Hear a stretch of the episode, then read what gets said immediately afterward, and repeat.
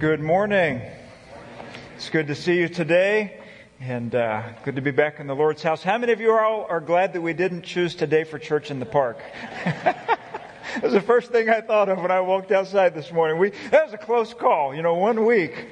But uh, we had a, had a great, great time last week. I know many of you all were there, and I know some aren't able to attend that, but you support by praying and, and uh, encouraging that, and it was, it was really a great event. I, I was just so moved to see uh, people like the uh, Ellisville chief of police come, and when he gave a greeting, decided he would pray and pray for the advancement of the gospel of Jesus Christ in our community.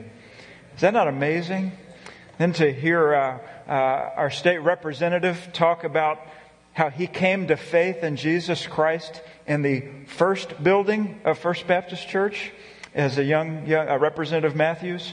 And uh, then, to, of course, to hear John Belmar uh, share a little bit and read from Isaiah 6. I, we are really blessed to have these leaders, and uh, it was an honor for us to get to show them respect and honor to those that they serve with. And so, thank you, church, for supporting that, and for those who uh, who had uh, responsibilities, which I know there were many of you that uh, helped make that that happen, and we're so grateful. You know that we have another community event coming up right on the heels of that Community Service Day and it's in the same spirit that we uh, that we uh, that we take the church outside the four walls. And so I hope that you'll look for the insert that's in uh, in the bulletin. There's there's uh, an area where everyone can serve. If you look at the different projects, uh, there's something there for everyone. I hope that you'll take a look at that and. Ask for God uh, to, to help us once again with the weather, right? And, uh, and may He use that again for His glory as we move into the community. It is a busy month at First Baptist. We have our men's retreat coming up as well. And uh, today is the sign up for that. And I hope that you'll, you'll consider uh, getting away uh, with the other guys to, uh, to be challenged by Rod Handley, president of Character That Counts Ministry. And I, I, really hope that, that we see another multi generational retreat where the uh, younger guys can come under and, and study with the older guys and vice versa. It was really a blessing to see it last year, and I would encourage you to, uh, to stop by uh, their sign up table today and, and talk with them about this year's retreat. This morning, we're going to begin a new series going through the book of Jonah. And I invite you to turn there. Uh, it's located right between Obadiah and Micah, if that will help you find it, maybe. Jonah's tucked in there uh, in the uh, the minor prophets. We're going to be there for the next several weeks. It's one of those books that we've all heard of, but when we hear of it, we probably have one thing that comes to mind, and that would be what? Exactly, yeah, the the, the big fish, the whale, and uh, you know, there's so much more to the book of Jonah than his uh, wild ride. It is a book that shows us the heart of God, and it shows us the mission of God and how He wants to work in this world, and how He also wants to work in our lives to be a part of His mission. In fact, I think you'll see that, that as, uh, as we go through the book of Jonah, that uh, it is a story of, of, of God's faithfulness. It's a story, as we will see today, an account of God pursuing and God hearing, God restoring. We see God's activity throughout this book, and I hope that you'll be encouraged by it. Let's not miss the mission of God. There are some surprises as we look at his mission. It may be surprising as we go into the book of Jonah to, to be reminded that God had a love for those who were unbelievers, even those who had been, who had been coming against his chosen people. God loved them. It may be surprising for us to see that God called one of his prophets, Jonah, to go and, and reach people who were, who were noted enemies of the Israelites. They were, of course, the Assyrians. And so uh, we'll, be, we'll be considering that. It may also be a surprise as we remember the account of Jonah to see that God reached people who weren't even looking for him. Whether it was people that were sailors on the boat or whether it was people that dwelled within the city of Nineveh. They weren't looking for him, but he found them. And in essence, they found him as well. And so I invite you to, uh, to turn with me to the book of Jonah, and uh, we'll dive in this morning. All right, no more puns about, uh, about water and fish and things. Jonah, chapter 1, of course, verses 1 and 2. We'll see Jonah's call. It says, Now the word of the Lord came to Jonah, the son of Amittai, saying, Arise, go to Nineveh that great city and call out against it, for their evil has come up before me. So we, we begin with, with Jonah and his call that God wants him to go to a very specific place at a very specific time for the reason and purpose that he has to go and speak to them. Nineveh, of course, was an ancient city, uh, interestingly established by uh, the warrior king Nimrod, who was the great grandson of Noah. And uh, he was not a man of God. He was uh, uh, one that was uh, very wicked. And yet, this was where uh, he established a city. It became the capital of Assyria, just north of, of Israel. Uh, it, it, became a very large city. in fact, the population at that time was estimated to be about 600,000, which would have been one of the largest cities in the world at that time. Uh, it was an enclosed city within uh, eight miles of walls. There were 15 gates uh, to, to enter into, uh, into the city. And uh, uh, if you look at chapter 3, verse 3, it even says that it's a three day journey to travel around the city, which, you know, whether that was a hyperbole or whether it really was that, that long to get all the way around the city. I mean, think of a large metropolitan area and to, to walk through it would take some time. And, and this was a formidable city, uh, located east of the Tigris River, which is modern day Iraq and uh, it was also home uh, to the royal residence of the Assyrian kings. And if you if you follow the news and some of the atrocities that are happening now in the Middle East uh, with ISIS, you may have seen that, that ISIS is going into to uh, uh, the ancient world, parts of of, uh, of, of the world that that store antiquities and store a lot of heritage. And one of the places that they've gone into and and have actually caused damage is the the ruins of the ancient city of Nineveh. And so it was really a formidable place and filled with, uh, with culture, uh, very advanced, and yet we know from Scripture that it was also a very corrupt place. There was a lot of pride and arrogance, and there was uh, atrocities and wickedness that happened uh, within this city. In fact, if you look over in the book of Nahum, chapter 3, uh, the beginning of the chapter even speaks about the, uh, about the cruelty of the Ninevites. And in fact, uh, history tells us that, that, uh, that they were, they were uh, such an opposing uh, threat that, that if people were, would ever try to come and, uh, and cause trouble in Nineveh with the Assyrians, that, that they would treat them very cruelly. Uh, they would skin their enemies alive. They would impale them. They would behead them. In fact, there was an account of a mountain of heads that laid for a time outside the city walls as a warning to those who might think of even coming in to Nineveh. And so this was the city that, uh, that Jonah was called to. And one of the people that they were the cruelest to, can you imagine who that might have been? Exactly, the nation of Israel, who was just south of them. And so Jonah was, when he heard go to Nineveh, he was thinking about the cruelty. He was thinking about the evil. He was thinking about his own family and friends who may have suffered at the hands of the Ninevites. And so we can see that, that it may be uh, somewhat logical from a human standpoint uh, that, that he wouldn't be so excited to go to the city of Nineveh, not only for his own safety, but uh, even uh, more so for the, the feelings that he might have against these people. So, uh, so this was the city of Nineveh. Who was Jonah? Jonah lived in the uh, 8th century BC. Uh, the king of Israel at the time was Jeroboam second.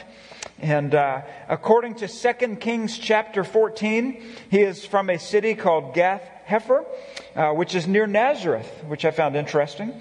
Uh, the passage tells us that he was a faithful messenger within the area of Israel. He was a faithful prophet. He was a preacher, and he he uh, was was was known as one who was faithful uh, to to to carrying out uh, the word of God. Um, but Jonah also, uh, uh, we see, had a, a, a, real bitterness against his neighbors to the north. And so uh, that's Nineveh, and a uh, brief introduction on Jonah.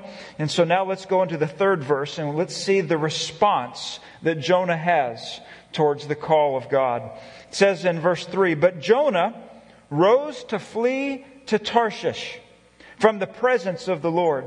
He went down to Joppa and found a ship going to Tarshish.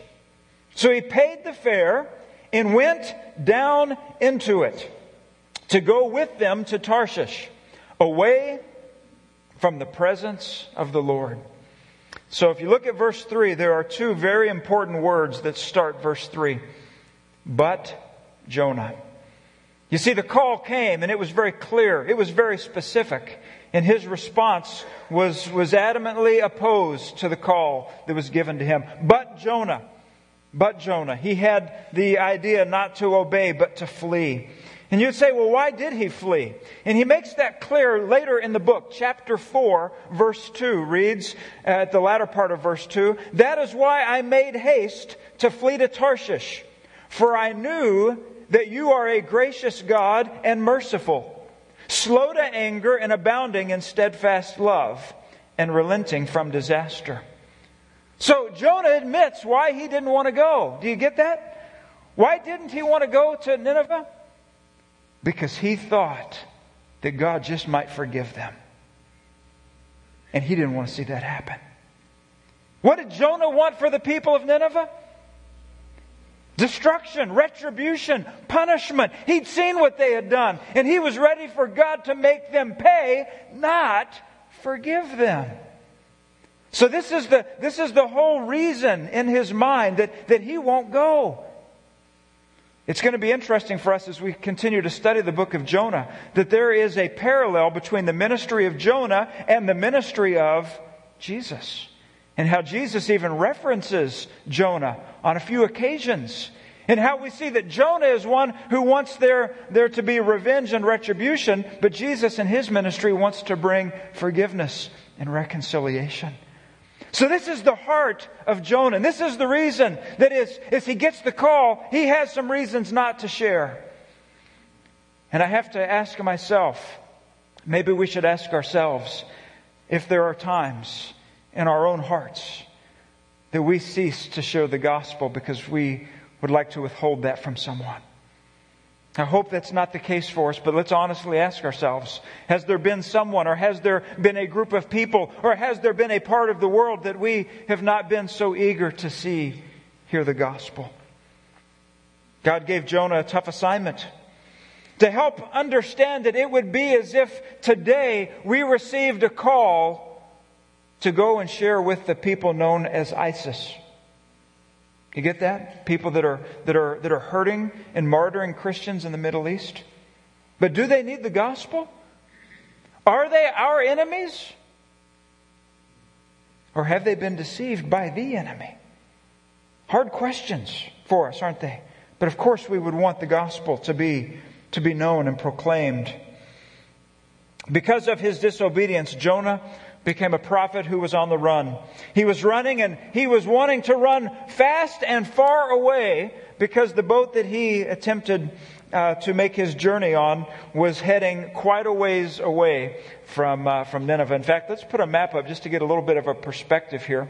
I know that's really small, but if you uh, if you look there at the middle where the where the letter A is, uh, this is where Joppa is. This is where he went down to the coast. Now, if you look if you look over to the to the east and to the north, about 500 miles, 550 miles, you see the the uh, the letter B, and that's where Nineveh is.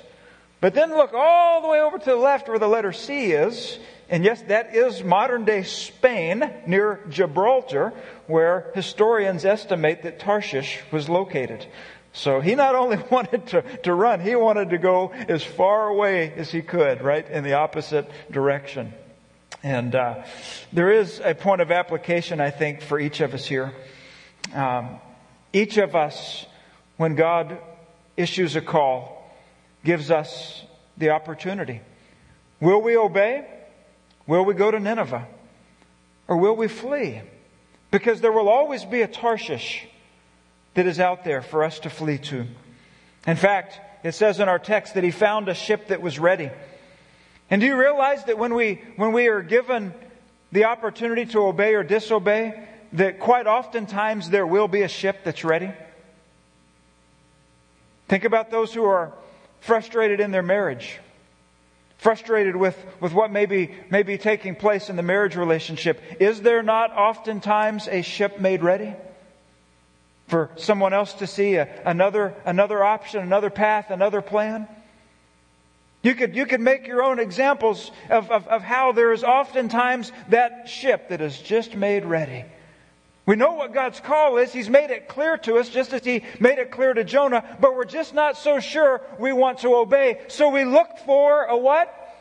A sign, which oftentimes is in the form of a ship. And we get on that ship. And sometimes we even convince ourselves that that ship was there, and so therefore it must be what? Must be God's will, right? Just look, it was right here. And it just seems so right. Just the right time. It seems so peaceful. Just makes sense. But ask, I would ask you this morning, church family, is that laid there by God? Or might that be a, a trap that's been laid there by the enemy? It's Tarshish or Nineveh. It's obedience or disobedience. There will always be a ship that is found ready for us to disobey. The question is whether we will heed the voice of God. Heed the voice of the Lord. Heed the word of God. In fact, many times when people are, are seeking God's will, um, you know, they, they, they're, they're looking from, for experience. They're looking for feelings. And, and so many times, I will tell you, church, the, the word of God is revealing His will. And one of my first uh, uh, encounters in, in ministry is a, as a young associate pastor, I had a lady come up and, and share with me one of the challenges that she was facing and just described in great detail what it was. And she asked me, she asked me what I, what, uh, what, what I thought and if she should continue praying for this other, this other way. And I said, you know, really on this occasion, you can, you can stop praying for God to show you His will because He's made it very clear. In this particular occasion, it, the scripture spoke to what she should do. And so I think that there are times that we need to, to, to, to consider where God is, is leading and see how He has already spoken. Because there will always be options for us to flee and to turn and to run. Every time we choose Tarshish over Nineveh, there is a price that will be paid. In fact, in verse 3, it says he paid the fare. And, uh, uh, you can take that little phrase and just, just we can remind ourselves that, that when we choose to disobey, there will be a cost. There will be a fare that we will pay. In fact, one person said it this way Sin will take you further than you want to go, keep you longer than you want to stay, and cost you more than you want to pay. There's a lesson here from the life of Jonah. And I think all of us could stop and while it's easy for us to, to, uh, to pinpoint some of his, his faults and his failures, we could also stop and look within ourselves. And I could stand before you and say, you know, really, I am Jonah. Jonah describes my life. Jonah describes the way that, that I would live uh, naturally in the flesh is to, to go away from the things of God. But by His grace, He has, He has shown you and me that there is another way. And maybe today there are some within our congregation, either first or second service, that are, that are caught. And you're, you're, you know there's, there's decisions you can make that would follow the Lord. And you know that there are also some opportunities out there that would lead you away from Him. And I would encourage you this morning to let the, the, the account of Jonah serve as an encouragement or maybe even as a warning to choose the way of God, to follow close with Him. Because as we see, there will be consequences for Jonah. And you're familiar with these. I realize that. But let's look at verses 4 through 9 and look at his consequences. But the Lord hurled a great wind upon the sea. So, be mindful that he is already on the boat, right? He's already paid the fare. He's gone down into the ship. It's on the waters. And it says the Lord hurled a great wind upon the sea. There was a mighty tempest on the sea so that the ship threatened to break up. Verse 5 Then the mariners were afraid, and each cried out to his God. And they hurled the cargo that was in the ship into the sea to lighten it for them. But Jonah had gone down into the inner part of the ship and had laid down and was fast asleep. Now it's interesting as you, as you read this account that there were several things happening. You know, not only was there a big storm here, but the sailors were, were so concerned about their, their survival that they were even throwing the cargo that they had been paid to transport into the water. So there are, there are a lot of consequences here to Jonah's actions. Consequences that reach all the way back to the people that entrusted their personal goods or their items of transport uh, into the hands of the sailors. The consequences were many people lost their goods, right? The, the ship itself being, being uh, threatened for its own survival. The point here is that the disobedience of Jonah affected others. And I think that that, again, is another takeaway for us to be, to be mindful of the fact that when we choose Nineveh or Tarshish, when we choose to obey or to disobey, that it's not just our lives that are affected. Think about the consequences and how they, they, they, they reach other people as well. So again, if you are caught in between a decision today, I would encourage you to think also about those who will be affected, to be affected by your decision. Jonah, it says here, goes down. And the word down is used multiple times in the first five verses. He goes down to Joppa.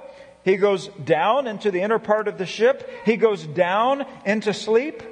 And some commentators have said that that word down may have been used repeatedly to make a point, to show the progression of Jonah's life and the downward spiral in which he had engaged. May have seemed to start with one small disobedience, but one led to another. And as we see the progression in his life, we get to verse 4 and we see all the way to the end of the chapter that this, that this great storm was impacting the sailors.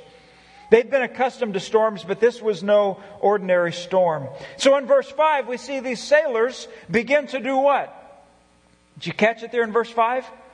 What are they doing? They are praying, right? And it says they are praying to any God they can think of. Can you imagine them just going through names of, of different Greek gods, names of different Roman gods? It, who, whichever God would pick up, right, is the one that they're going to be praying to. And in that time period, many people were polytheistic.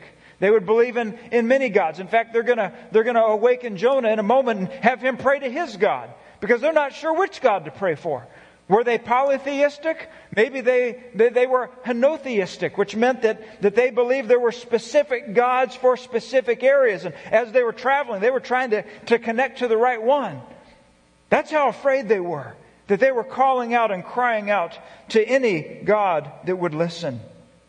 But if you continue reading and you see there in verse 6, he says, The captain came and said to Jonah, What do you mean, you sleeper? Arise and call out to your God. Perhaps the God will give a thought to us that we may not perish. Just think about the irony here of verse 6. Here is God's prophet who was called to be God's spokesman in a particular area, and an unbeliever is calling him to pray to God. The irony of verse 6. But do we notice that Jonah was praying? Doesn't indicate that he was. Verse 7. And they said to one another, Come, let us cast lots that we may know on whose account this evil has come upon us. So they cast lots, and the lot fell on Jonah. And they said to him, Tell us on whose account this evil has come upon us. What is your occupation, and where do you come from? What is your country, and of what people are you? And he said, verse 9, I am a Hebrew, and I fear the Lord, the God of heaven, who made the sea and the dry land. So, an interesting little part of the, the account here is them trying to understand who it is that they've got on board, right? And, uh, and God worked in, in, uh, in, in, the ways, even as they, were, as they were casting lots and trying to determine who was responsible. Now all of a sudden they're very eager to know about Him and to know what's happening uh, to them because of Him. So as we consider here His consequences, the thing that I wanted us to note was that His decision was affecting many other people. And as I think about my life, we think about our individual lives and the, the, decisions that we make, whether or not to follow God. Let's realize that those personal decisions have a ripple effect and that others are, are impacted by the choices that you and I will make. Let's look at the sailor's response and begin in verse 10. It says, Then the men were exceedingly afraid and said to him, What is this that you have done? For the men knew that he was fleeing from the presence of the Lord because he had told them. So here we have a picture of frightened men. In verse 5, it says they were afraid of a terrible storm. Jump down to verse 10, the one we just read, and now it says they were exceedingly afraid. And some commentators will say verse 5 was a fear of the storm, of the weather. But verse 10, that was a fear of God. That was a fear of them understanding that all of this was being, was all being created by a sovereign hand who was, who was communicating in a very clear way with the disobedience of Jonah. And now they are exceedingly afraid. They're not sure what they have tapped into and how they are going to survive this. And they're very fearful. They saw in the disobedience of Jonah that there is a God in heaven who rules over the affairs of men a God whom he even said was the creator. And they saw God's judgment upon Jonah's disobedience. And they even speak of him fleeing from the presence of the Lord. They understand this. So Jonah is being brought now face to face with his sin. The sailors ask some penetrating questions there on the boat, such as, How could you do this? What did you do? Why are you doing it? And of course, is there a response from Jonah? Not really. And so they ask again in verse 11 with another question. They said, What shall we do to you that the sea may quiet down for us? For the sea grew more and more tempestuous. Verse 12. He said to them, Pick me up and hurl me into the sea. Then the sea will quiet down for you. For I know, for I know it is because of me that this great tempest has come upon you. So that's their next question. What do we do with you? They understand the reason here for the storm. Jonah understands that the judgment was because of him. And I, as, I, as I read through this, I thought, what might have it looked like if Jonah had repented at this point? But we don't really see repentance. We don't see him saying, turn the boat around, I'm ready to, to, to, to go and obey. He says, throw me overboard, toss me in. But look at what they do in verse 13. This is something that we might miss if we're just going through it quickly. But look at verse 13. Nevertheless, the men rowed hard to get back to dry land, but they could not. For the sea grew more and more tempestuous against them. A minute ago, we contrasted the belief in prayer that these unbelieving sailors had unbelieving in the, the, the true and, and living God, with the prayer life of Jonah, right? They're calling him to pray. Well, now look at what's happening. Contrast, if you will, the compassion of Jonah with the compassion of these sailors. They know that they could throw him over. They've been told that. He even said, do it. But what do they do? They try to row hard against the storm of God to try to preserve his life. And say what you want about the sailors. They were exhibiting a bit of compassion towards him, weren't they? That they would, they would rather work hard and try to get him back safely, already having thrown goods overboard, but they knew that they couldn't do it.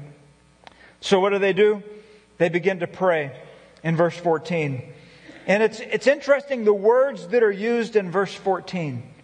Because if you compare the, the words that were used to describe God earlier in the chapter you get the idea that they were praying to any and all gods that might be out there, lowercase g?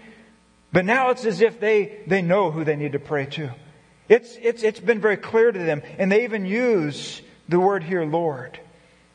Look at verse 14. Therefore they called out to the Lord, O Lord, let us not perish for this man's life. And lay not on us innocent blood, for you, O Lord, have done as it pleased you. Verse 15. So they picked up Jonah and hurled him into the sea, and the sea ceased from its raging. So they had here two requests in their prayer. Don't let us die, and don't punish us for his death. So if you can, picture in your mind these exhausted sailors laying down their oars and picking up Jonah.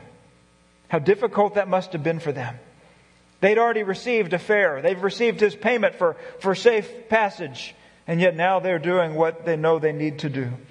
And yes, the sea received that day the runaway prophet. The storm calmed and God was revealing himself.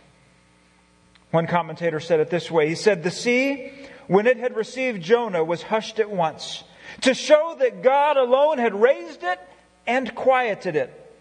It stood still like a servant when it, when it had accomplished its mission.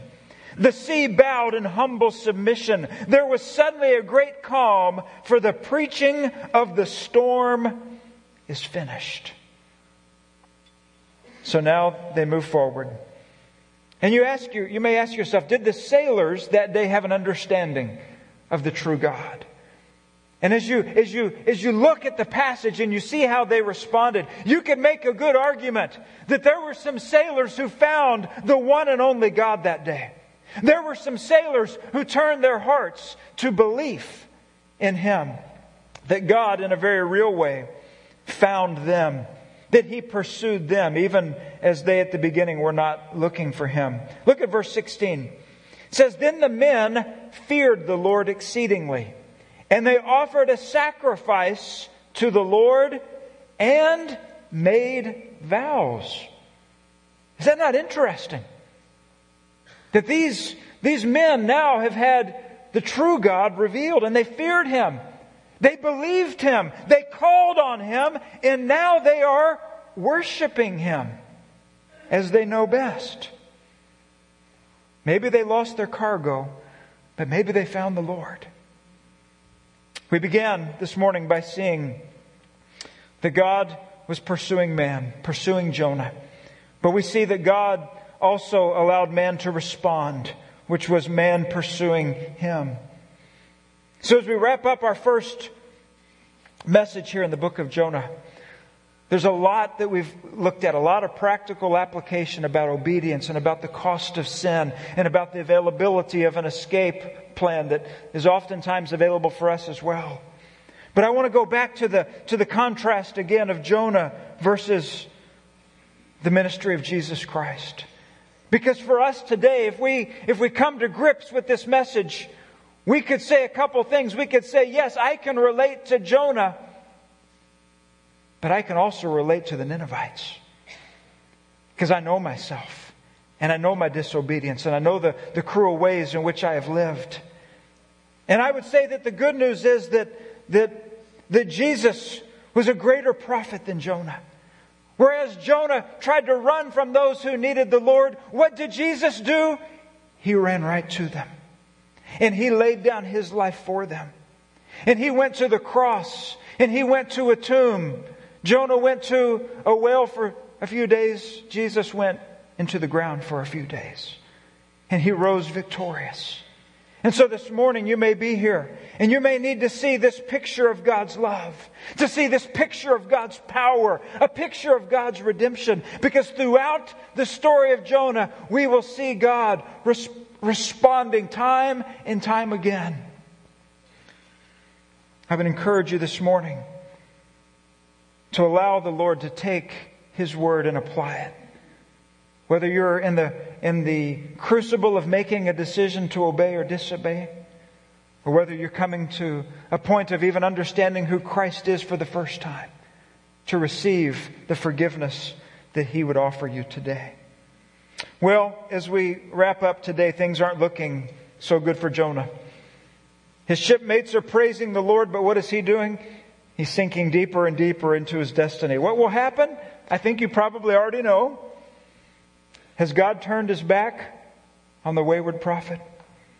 We'll continue back next week. Would you pray with me? Heavenly Father, we thank you for the account of Jonah. And Father, while the story is so familiar to each and every one of us, God, we pray that you would use it in a very fresh way a very new way for us to understand, to identify with Him, but to also learn by His example. The example that He gave that is an example of disobedience, may it instead cause us to consider obeying. Father, I pray that as we see your heart for the nations, your heart for people that have not yet trusted in you, even your heart for people that have acted cruelly to others. God, may we in some way be able to sense that. And may we be able to represent it in our community, in our city, and to the other parts of this world that you carry us. Father, may your gospel of redemption and new life